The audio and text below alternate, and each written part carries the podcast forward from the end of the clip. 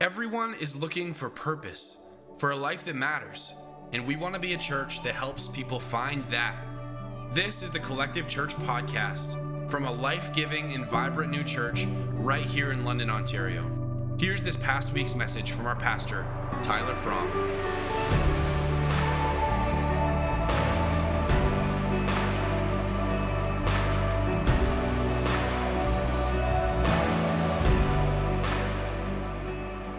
Well, good morning. Welcome to Collective Church. My name is Tyler. I'm one of the lead pastors. It is good to have you here. We were online only last week, and so it's good to be back. Our team unloaded that trailer extra quickly, and I don't think it was because of the snow. I think they were just really excited. It also might have been partially because of the snow. It's like it's beginning to feel a lot like Christmas out there. And even in the room, the, the German Canadian Club had some Christmas decorations that we left up that we're going, it feels festive. We're in a new series called Dear Church.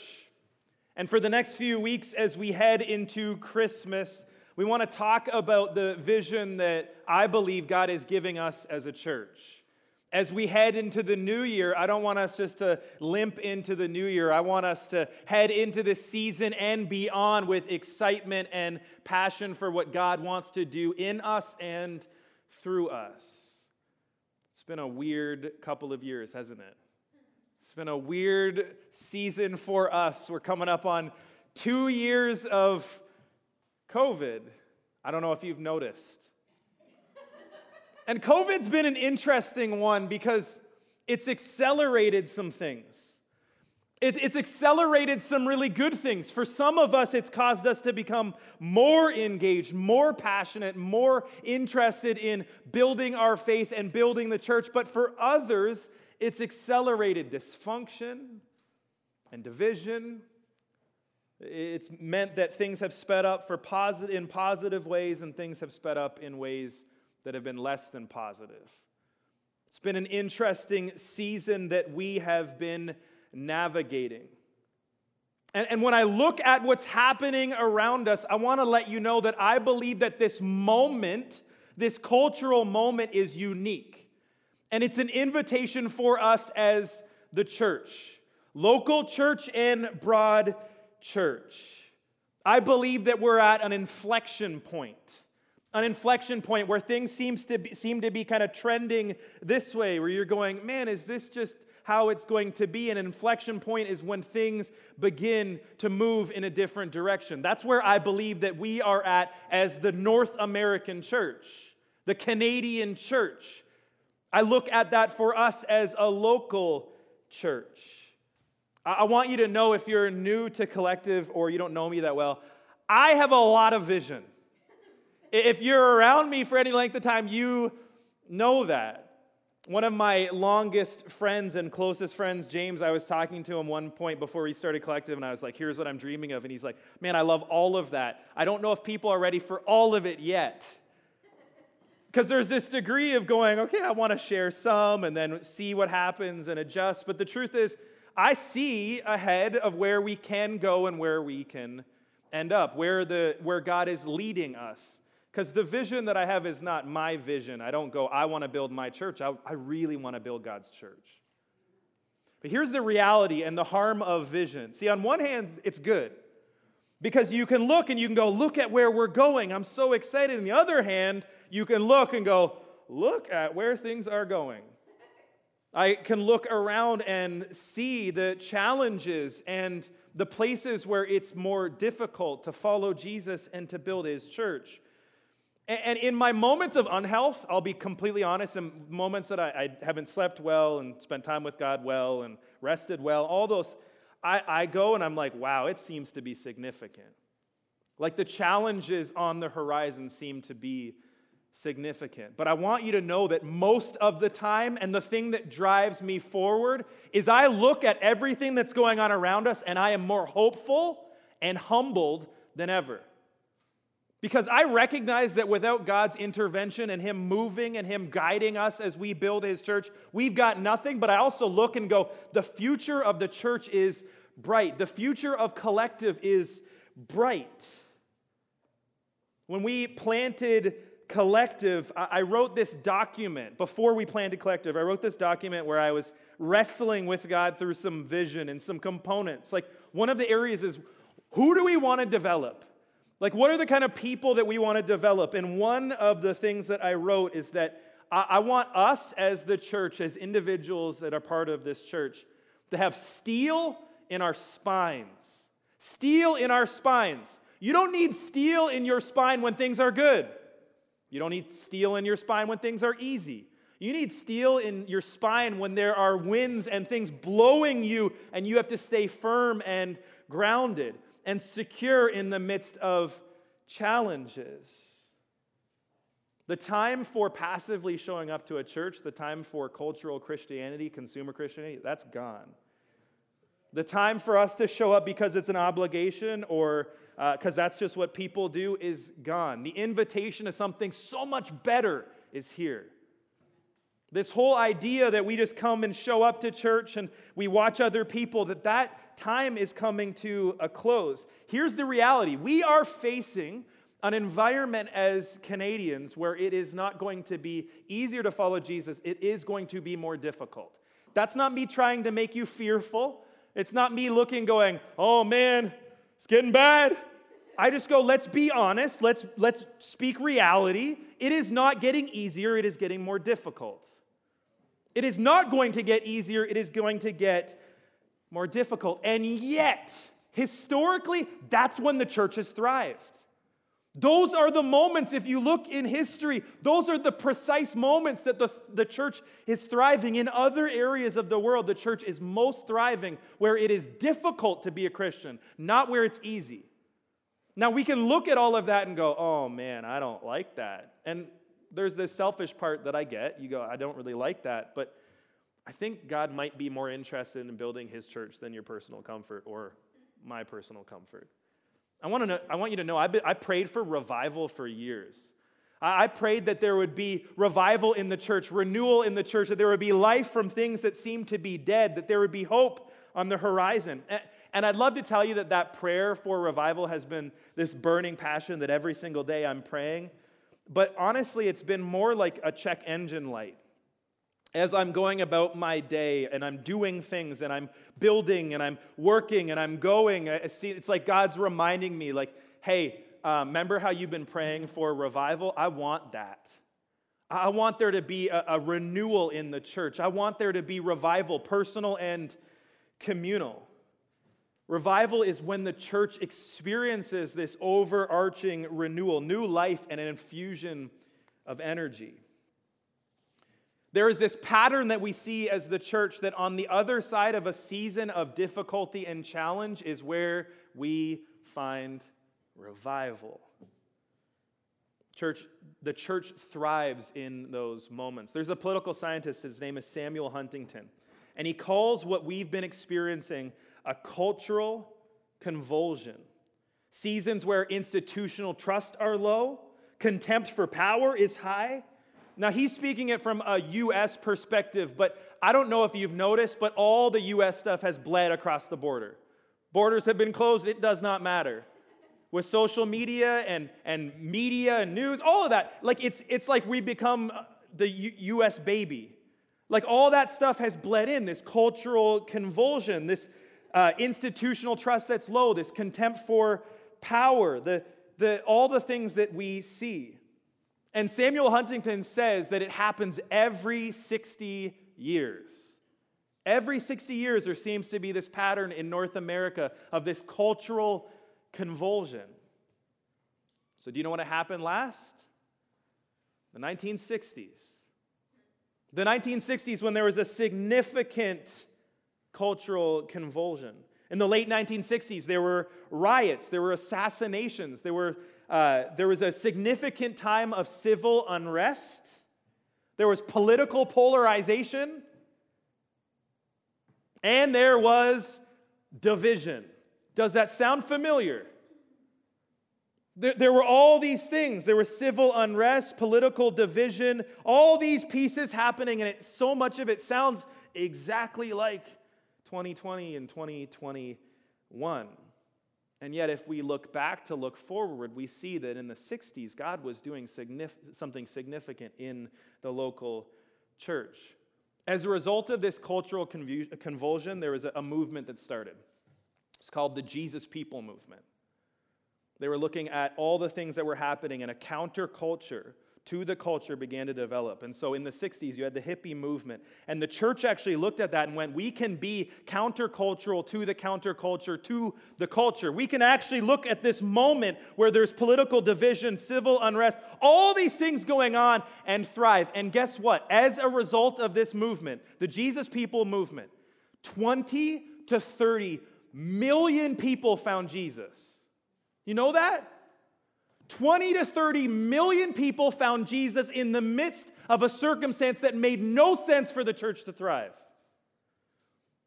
It's the reminder for us. And this gives me hope as I look to the future.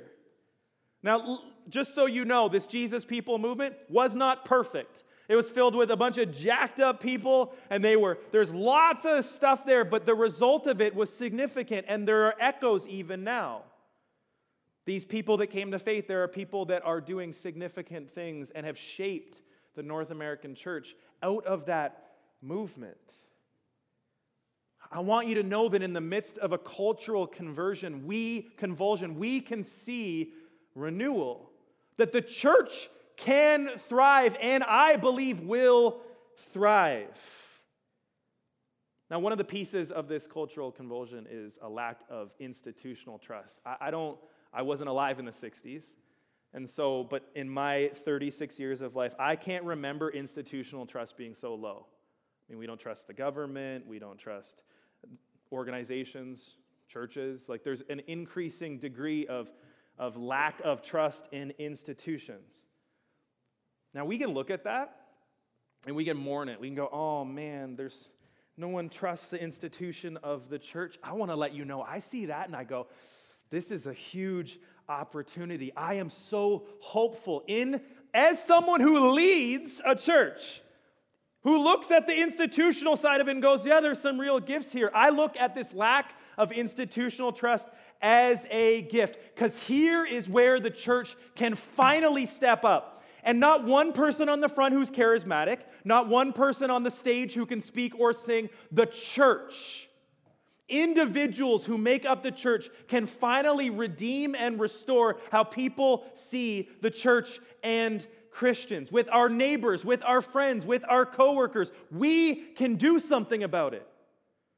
And so rather than people looking at the institution of the church and going, yeah, I see a bunch of a bunch of jacked up people, they get to see our lives they get to watch us and go, oh, if this what is what it means to follow Jesus, it's not perfect, but that's different than what I've seen.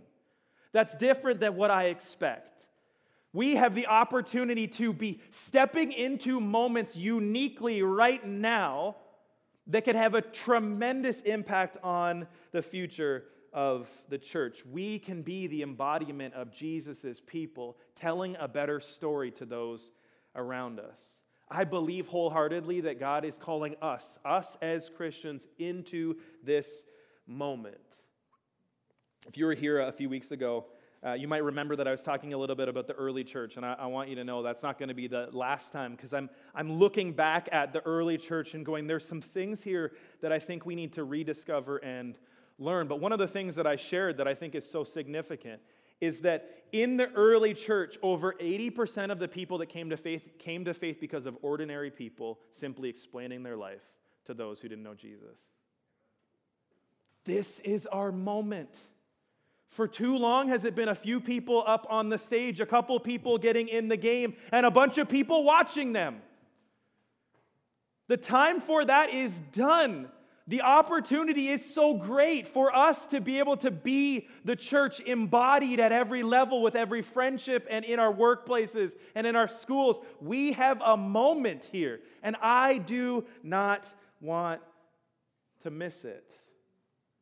This moment we're in is where the church can move from an institution that's built around a few to a movement that is designed and moving because of many.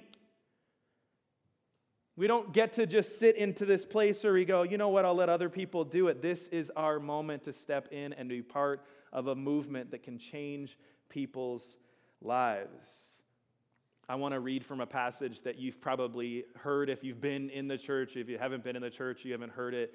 It's a central one. These are Jesus' words and written in the book of Matthew, and we call this the Great Commission.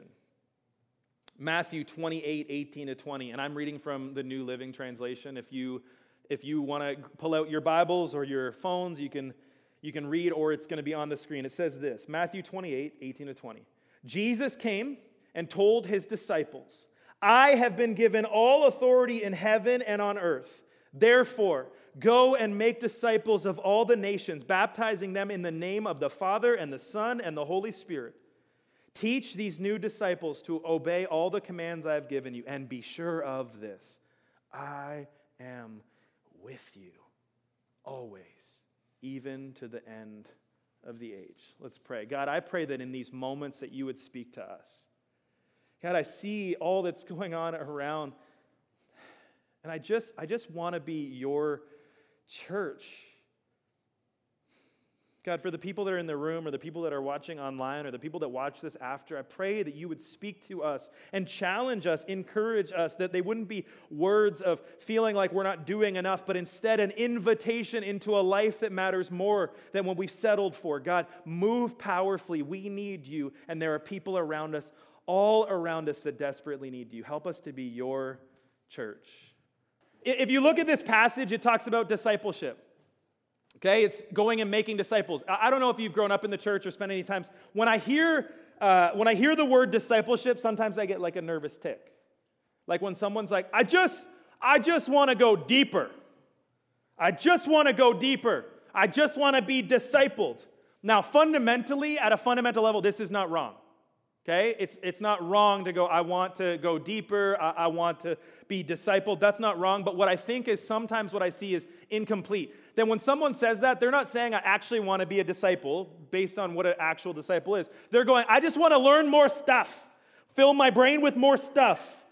I want to experience Jesus on an intellectual level only. And you go, intellectual is important. Our th- theology is important. Our orthodoxy is important. But what it has to do always is information has to move from our head to our heart and to our hands. It has to be something that we understand, that moves us and changes our affection and causes us to do something about it. Can't just be something that we live in our head. And so when people talk about it, sometimes I think it's an excuse for an action. They're like, you know what? Uh, if I just knew enough, then I would do something. The problem is when you look at the disciples, is that's not when they acted. They often didn't know what they were doing. And what it caused them to do is they stepped out and they actually responded and then would go back and go, I don't know what I'm doing. I need your help. Perfect. Like, what if we read the Bible like that? We went, okay, so it says, forgive my enemies. Okay, so I'm going to go forgive my enemies. And then you do it, you're like, this is really hard.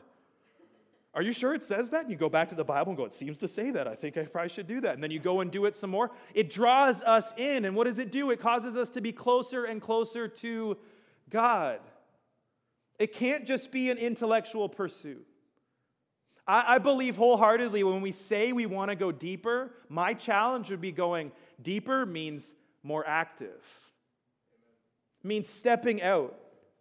Because knowing more isn't enough to change us. I mean, we can know things and they don't actually change how we live. Like, I know that going on my phone first thing is not good, right? We all know that. If you don't know that, now you know that. Going on your phone when you first wake up is not good. And yet, what do I do? I'm like, wonder if I got any notifications. I'll just check a couple things. I'm checking the weather. I'm reading my Bible. And then I'm like, suddenly I'm watching videos of cats. And I'm like, how did I end up here?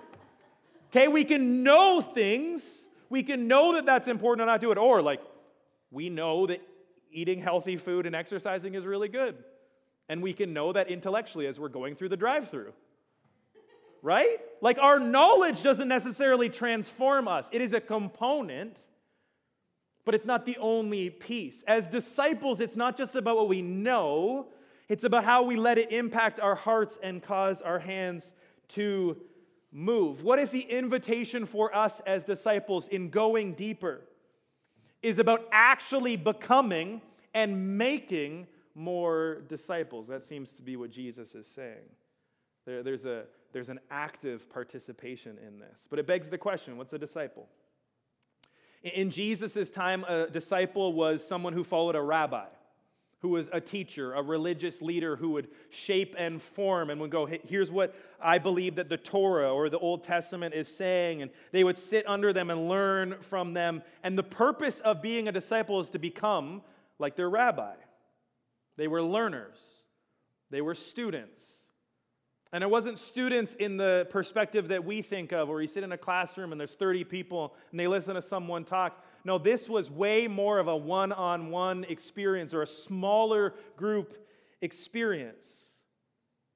They had a rabbi. Every disciple had a rabbi. If we follow Jesus, if we're in the room or we're online and we follow Jesus, our rabbi is Jesus.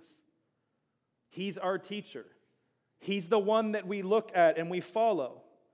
And there's this beautiful saying in the, the, early, the early days of the rabbinic tradition where uh, people would say, as, they, as someone was going out to follow a rabbi, they would say this. They would say, May you be covered with the dust of your rabbi. May you be covered with the dust of your rabbi. I want you to think about that for a second.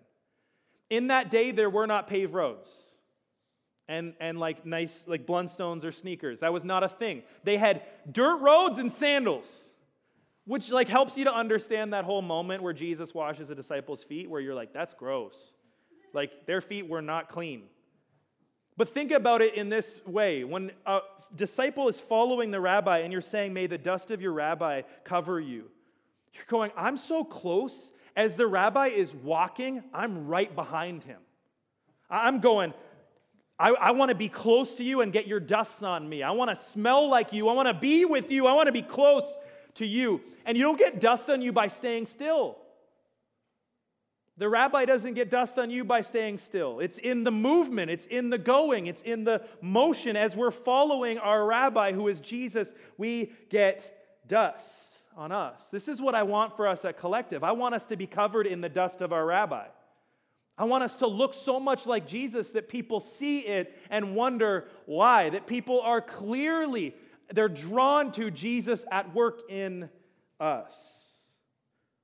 And so in Matthew, Jesus is he comes to his disciples. He came and told his disciples, "I have been given all authority in heaven and earth." Now when Jesus is framing up a statement like this, with this statement, it should cause us to go, this is an important statement. When he's saying all authority from heaven and on earth, I'm telling you this. It should cause us to go, what he's about to say next is really, really important. That it's central for those of us that follow this way of Jesus. And he says, therefore, go and make disciples of all the nations. Notice that word go. Go. There was and is movement in following Jesus. Notice that it doesn't just say go and uh, just be a disciple. Just be a disciple, just sit where you are, become a really good disciple. It was go. It's important that we understand that there is movement and motion. Jesus is speaking to his disciples and he's speaking to us. And it's almost like 2,000 years later, he understands that human nature is this move towards entropy like we started with following and we are walking and we are going and we are serving and we are giving and we are doing and, and then we hit this point where you just go you know what? Um, it's a little snowy today so i think i'll stay at home. And our neighbor is like so what do you do on sunday? And you're like uh, i haven't been to church for a long time so you know what? Watching netflix like we get into this rhythm where this move towards entropy is natural for many of us, where it's easier in some ways to not go, to not follow, to not be covered in the dust of our rabbi. It's important that you know that we are sent to go. That's why I say it every single day, every single service that we have at the end of it. I'm reminding us that we gather together, and the gathering is important. We gather, we look around and go, it's not just me. We're in it together. We can learn together. Hopefully, we can hear from God's word together.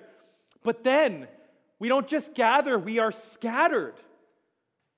Like, think about the significance of all the time we have outside of the time that we're together to reach and connect people with Jesus. It's important for us to be reminded that we need to go. This is important for me to be reminded of. I read a passage like this, and it should challenge us, and it challenges me because our challenge is always to go. It's not to stay, it's not to hunker down, it's not to let fear cause us to just sit still, it's to go. This is why the death of consumer Christianity is a gift. Because for too long, we've settled into this rhythm where we watch other people experience the beauty of following Jesus and impacting people's lives. I mean, even in this scenario, I'm aware that you can watch me and go, well, that sounds nice. Yeah, he's saying, like, be a disciple, make disciples. Sounds nice. And you can even go, I like that. That sounds good. And then Monday hits and you're like, I changed my mind, changed my mind. It's too hard. I'm afraid. I feel inadequate. It's easier to not do that. It's easier for me just to do my own thing and be compartmentalized and go, ah, you know what, God, you can have Sunday between 9 and 10, but after that, I'm, i kind of want to do my own thing. It's harder to actually go, I want to go where you want me to go. Here's the thing that this moment, like preaching like this, is very important. It's important for us. We see the biblical precedent of it. There's this folly of preaching where God can use one jacked up person unpacking the Bible, and it can impact individuals differently and separately and challenge you and charge you forward. But there's a, a component, a significant one that you hold it's action. If I say all sorts of great things and you don't do anything with it, if God says all sorts of great things and you don't do anything with it, at some point you should not be surprised when you look and go, I don't seem to be covered by the dust of my rabbi. I want my life to make a difference. Well, what does it look like to actually take what we know and put it into practice? What does it look like when we have moments in a service where you go, I think God's asking me to do this? I feel like maybe God is encouraging me, but I feel afraid and nervous and inadequate. What if in those moments you go, That's how I should feel? Because God's inviting me into a place I have not been yet that I actually need Him. Listen, if God was calling us to things that were easy, we would not need Him. And I am more interested in being places where He goes with us. But I do not want you to, when you feel that, I don't want you to go like, oh man, I'm the only one, ye of little faith. No, that's what all of us feel. Every time we're caused, we're, we're encouraged and challenged and to follow Jesus into places that we haven't gone or maybe that are beyond what we've done before or what we feel like we're prepared to do, we feel that. It humbles us. That's good. We again get close to the rabbi and get his dust on us because we go, if, if you don't come with me, I, I got nothing. That has to be our perspective. Jesus' challenge for us is to go. The early church did this. If you look at the early church and how, how did they impact the, this huge millions of people coming to faith, how did the early church do that? They went into each other's homes and they invited people into theirs. Isn't it interesting? Like they actually just got into each other's lives. They, but they didn't just wait for people to come to them. They didn't just say, hey, hey, uh, um, maybe they'll come over at some point. They were like, hey, come over, or we're coming over. We're going to be in your life. We're going to make sure that you know that we are coming to you, that we care about you. Go and make disciples. The early church didn't just talk about doing it and go, yeah, that's a good idea. They actually did it. Go and make. Have you ever noticed that you rarely make something accidentally? Like, say you want to make bread. I like making bread. Every once in a while, we're like, we get this mix from, from Bulk Barn that's sourdough mix, because I love sourdough, and so we go to make bread. But do you ever accidentally make bread? Eh, I was in the kitchen, I saw some flour, and I don't know, I just grabbed some stuff and look, bread. I don't know how it happened. It's a miracle. I'm to guess that has not happened to you. Why? Because typically, if we're going to make something, we need to actually have some sort of strategy, some sort of plan. And for some of us, we go, Yeah, I should make disciples. Uh, I don't even know where to start. Jesus actually gives us an, an, example. Jesus actually shows us what this looks like to go and make disciples. He modeled this. He invited 12 men to walk with him, to do regular life with him for three years. It wasn't like a six week, six week discipleship course. It was three years of them watching his everyday coming and going. And then of those 12, he had three men that he was really close with, that he really let in. Now, I want you to notice, if you were to picture that idea, if the disciples are walking with Jesus for three years, 12 of them every single day, they didn't just see him when he was teaching. They didn't just see him in our language when he was teaching a co group or leading a co group. They didn't see him when things were perfect. They didn't see him when he was Instagram worthy, when he was prepared. They didn't see him when he had gotten enough sleep and, and felt adequate and, and was going, Oh, I'm, I'm at my very, very best. And, and they didn't see him in every single moment where he showed this carefully manicured version of himself. They saw him. They saw him. They saw him when he was going to the cross and he was feeling the weight of that so much that he was bleeding out of his sweat. They saw him when he, he was saying, I need to get away, and he got away from people because he was peopled out. They saw him in the everyday places of their life. They experienced ex- extraordinary things in the midst of an ordinary and ordinary moments. I think sometimes when we think about discipleship, we have this romantic notion. We have this romantic, picture perfect notion where like i'm gonna i'm gonna say i'm gonna disciple someone and it's gonna just go really nicely and well and it's all gonna be up and to the right and I, am gonna I'm, I'm gonna have them over and we're gonna drink really good coffee and have the ambiance set well and it's gonna be so amazing. Here's what i've learned about discipling. It doesn't work like that. It's so much messier because people are messy. People do not function and grow in like a linear way. We don't do that. Like if you think about your own life, you don't go like, man, it just like, everything was simple. I always did what I was supposed to do and I just kept growing. When we disciple people that there's this messiness, and if we're hoping for control, we will not find it. It's not an exercise to it's not about us finding control with people. It's something better. And in the discipleship strategy of Jesus, we see two things we see example and invitation. Example and invitation. Example is Jesus actually showed his people how to live this out. And so, in our own lives, how do people actually see us living this out? If you think about Jesus, he didn't just talk about caring for the poor, he did it. He spent time with the poor. He didn't just talk about injustice, he did something about it. He spent time with people on the margins. He went to places where there was injustice. He didn't just talk about prayer, he did it. Jesus didn't just talk about reaching lost people, he went to where lost people were and helped them to find hope, rescuing them from their spiritual helplessness. There's this modern idolatry that I see where we think that talking about something, posting about something, putting something wherever on social media or just writing it somewhere as a status update is adequate. Like we go, that's enough. But what we actually see from Jesus is that is not enough. That saying something is not equal to doing something. That if we actually see something and even say it, we better be sure that our lives are backing it up.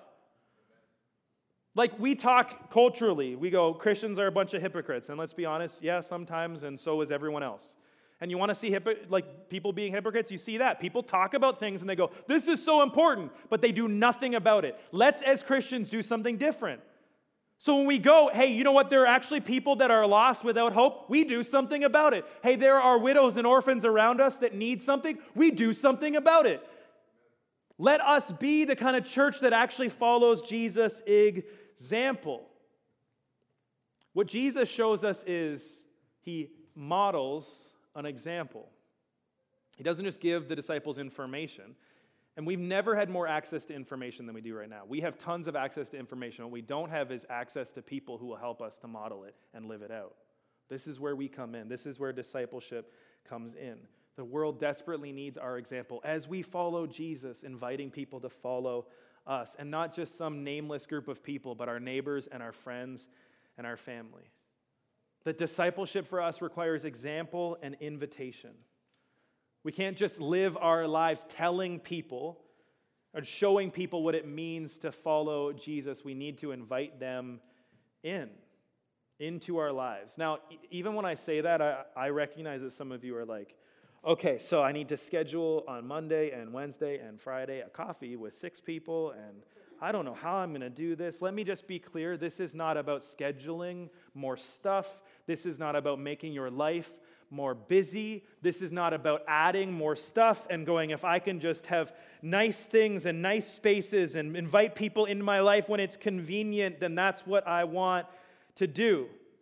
Listen, maybe going out for coffee fits in your rhythm, great, but what I am suggesting is not about doing other things, but integrating people into your life and faith. Actually inviting people into your everyday, into a life that is lived in pursuit of following Jesus, a life that hopefully is covered by the dust of your rabbi. Like the question is, who do you have over for meals? And I'm not talking about nice meals. When you go, I'm to sous vide a roast for 48 hours and have someone over and it's to be perfect. Oh, that's great. Who do you have over when you have leftovers? When you're like, what are we eating? Mac and cheese, an old salad, and I think we can make a peanut butter and jam sandwich. Who do you have over when your life does not look perfect? In daily rhythms, we all eat, right? Most of us eat occasionally? What does it look like to not just do that by ourselves in our own little bubble? What does it look like to invite people around? Like in our context, we have kids. If you have kids, you understand that they don't always act like we would like them to act. And often around supper time is when they're the worst. But what it look like to invite people in who go, Oh, you mean like a healthy marriage can be a normal marriage where you aren't just going, You're the greatest, honey? but where sometimes you're frustrated with each other, or parenting where you love your kids and also sometimes you wish that they choke on those peas?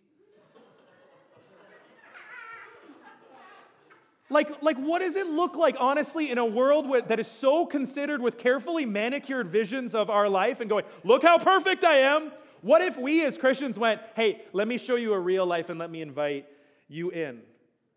Who do you take to run errands with you? Like we're doing errands all the time, right? We're running. Who do you go? Hey, do you want to just come with me?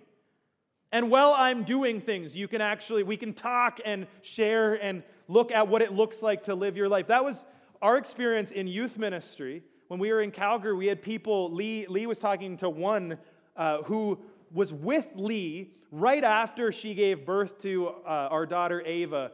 And like our house was a mess, and I think she had to do some things, and she brought her along and that was the memory that stuck with her. It wasn't when she came over for some perfect thing or when we established some night or youth event. It was in the everyday messiness of life. So, who are you inviting into that? Who are you inviting into your projects around the house, your hobbies that you have?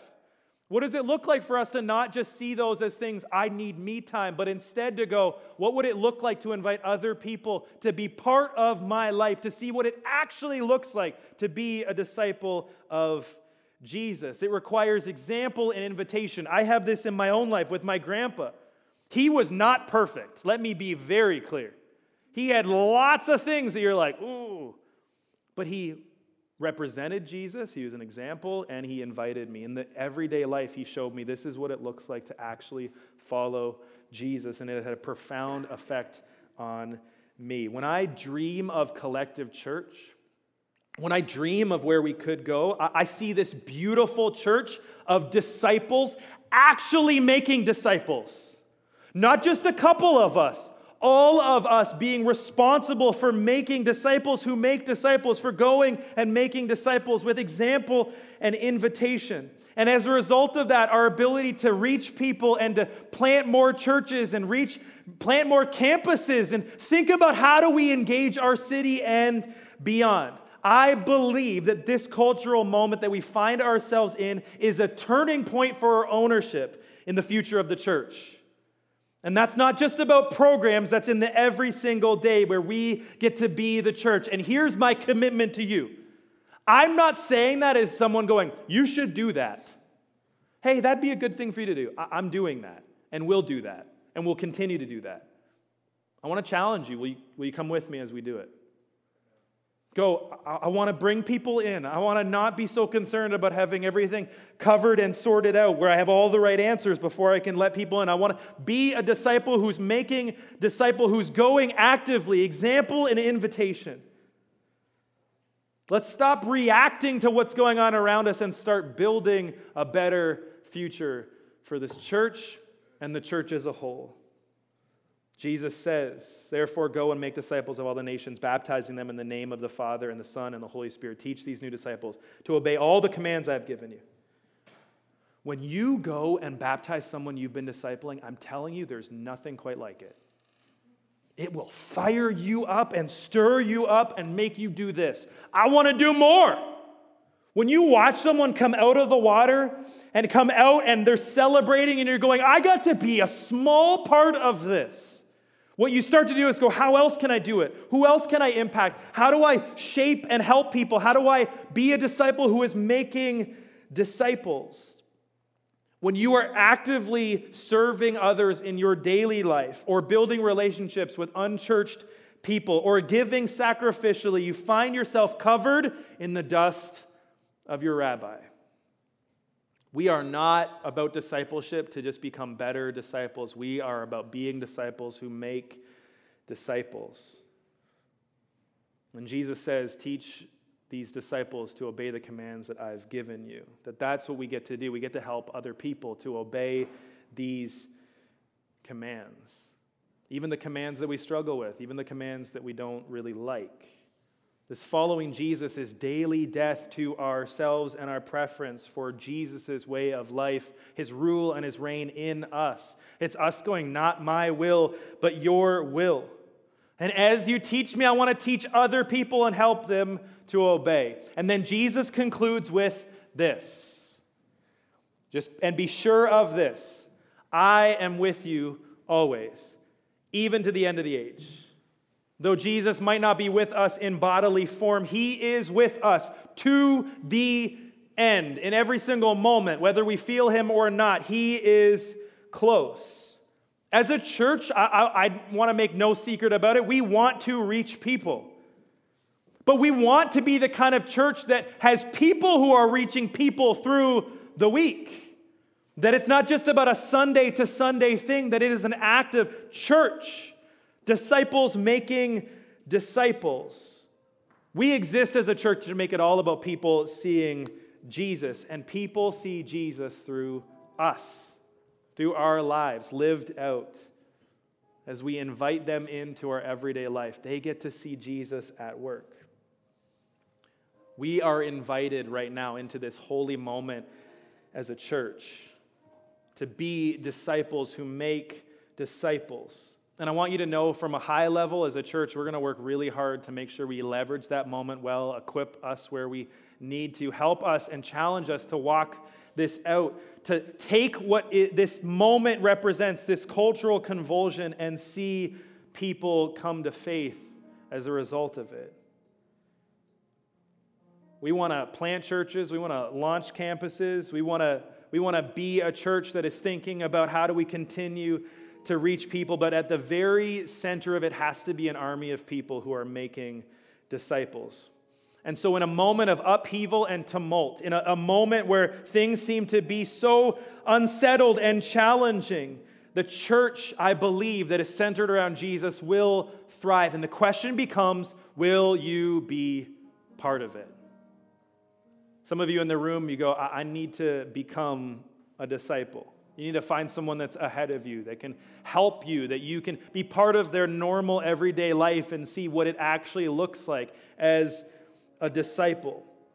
Some of you who have kids, you need to actually own the responsibility. You are the primary discipler of your kids. They're the ones, they see you every single day living this out. Are you discipling your kids or are you thinking, someone else will do it? No one else is coming.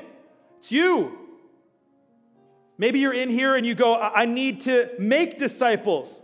I've been a Christian that has grown, but I've never actually invited anyone else in. Maybe that's what you need to do. Or maybe it's some hybrid of the two. That you go, I need to be more of a disciple and I need to make disciples. I need people that are investing in me and people that I am investing into. I believe that that's the goal eh, for us as Christians. Thinking about who's investing in me and who am I investing in. I believe wholeheartedly that there are incredible things on the horizon for us as collective church. I see this church of disciples who are making disciples, living for the sake of others, making disciples who make disciples. And you and I can be part of it. God, I pray that in these moments, as we gather, as we're reminded that our invitation is go and make disciples, that we also see your you see your son giving this example invitation. God, I pray that we would not settle for watching other people make a difference, and not just on Sunday, but every single day of the week. Let us be a church that is mobilized to reach your kids that are lost and hopeless and helpless without you. God, all the narratives that are around us are insufficient outside of you. God, we need you. Change us, lead us, guide us. In Jesus' name, amen.